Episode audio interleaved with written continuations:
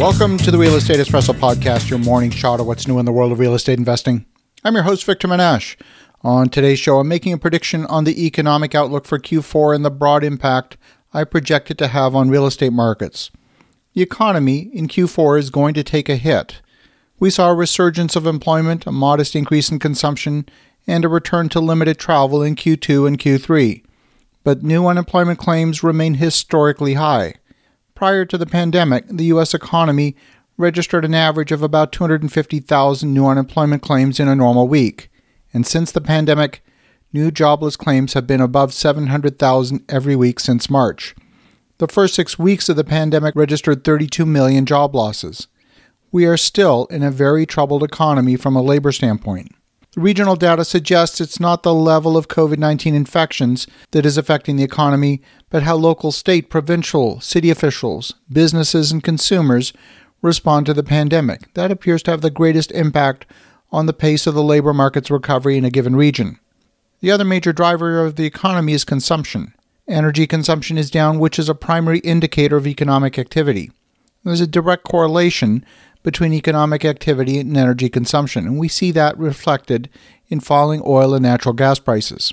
We've seen momentary surges in sales of particular products, but the law of averages tends to apply. If the population hasn't increased and people are still eating three meals a day, the amount of food consumed on average won't fundamentally change when averaged over the year. Toilet paper sales surged in Q2 when it looked like there might be shortages. Those who were in the business of selling toilet paper might have felt like they won the lottery, but on average, if toilet paper sales surged in Q2, then it makes sense that they would fall below average in Q3 and Q4. On average, toilet paper consumption at the final point of use next to the toilet isn't going to increase just because there was a lockdown. There's a business cycle in retail that has historically held true. Many retail businesses generate 50% of their annual profit in Q4 during the period between Thanksgiving and the end of the year. But this year could be different. We have many areas going into a new wave of COVID 19 outbreaks. That means a reduction in business activity, a reduction in social interaction, a slowdown of commerce. And if family members are not traveling for the holidays in large numbers, what will that mean for retail sales? It's clear to me that retail sales in North America in Q4 will be down compared with last year and it doesn't take a huge crystal ball to predict that outcome. Travel restrictions remain in place internationally. Students are returning home for exams at U.S. Thanksgiving and won't return to school until January, assuming, of course, that the pandemic remains under some measure of control. If family gatherings are going to be scaled back this year, then it makes sense that gift giving will also be scaled back. Some gifts will be sent by mail or delivery, but it makes sense that fewer gifts will be bought this year. The big question is whether people will treat themselves to an extra gift on a large scale to make up for it. I'm seeing plenty of Black Friday sale advertisements online, and of course, we don't have any retail numbers, but retail stores are clearly feeling the pinch. The trajectory of the disease looks bad against virtually every metric you could use. The percentage of tests with a positive result is increasing in most communities.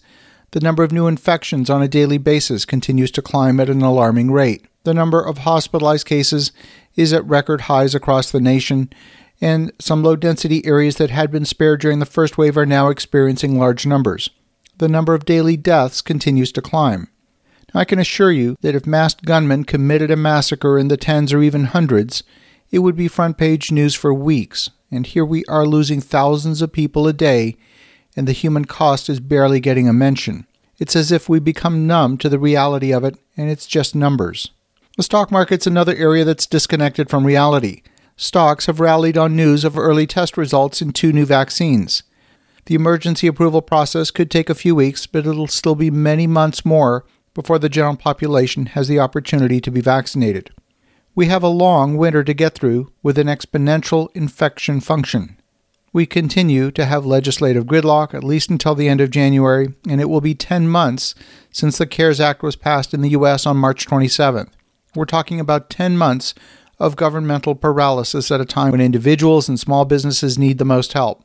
In case you're wondering if the problem is only a U.S. problem, it's not. Here in Canada, where I live, the federal government has made numerous announcements that have yet to be implemented. We're talking about programs that were announced in the spring, and when governments fail to act, the resulting business failures become permanent job losses. So, what does this mean for you as a real estate investor?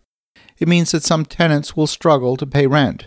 I know of several landlords who are now getting eviction judgments against tenants who have stopped paying, of course, depending on the jurisdiction. These property owners whose cash reserves are depleted may face a more dire situation. Lenders will face difficult decisions whether to extend forbearance terms or declare the loans to be in default. In my opinion, you need to be hunkering down for another economic winter, amassing cash reserves in order to weather another storm of unknown duration. As you think about that, have an awesome rest of your day.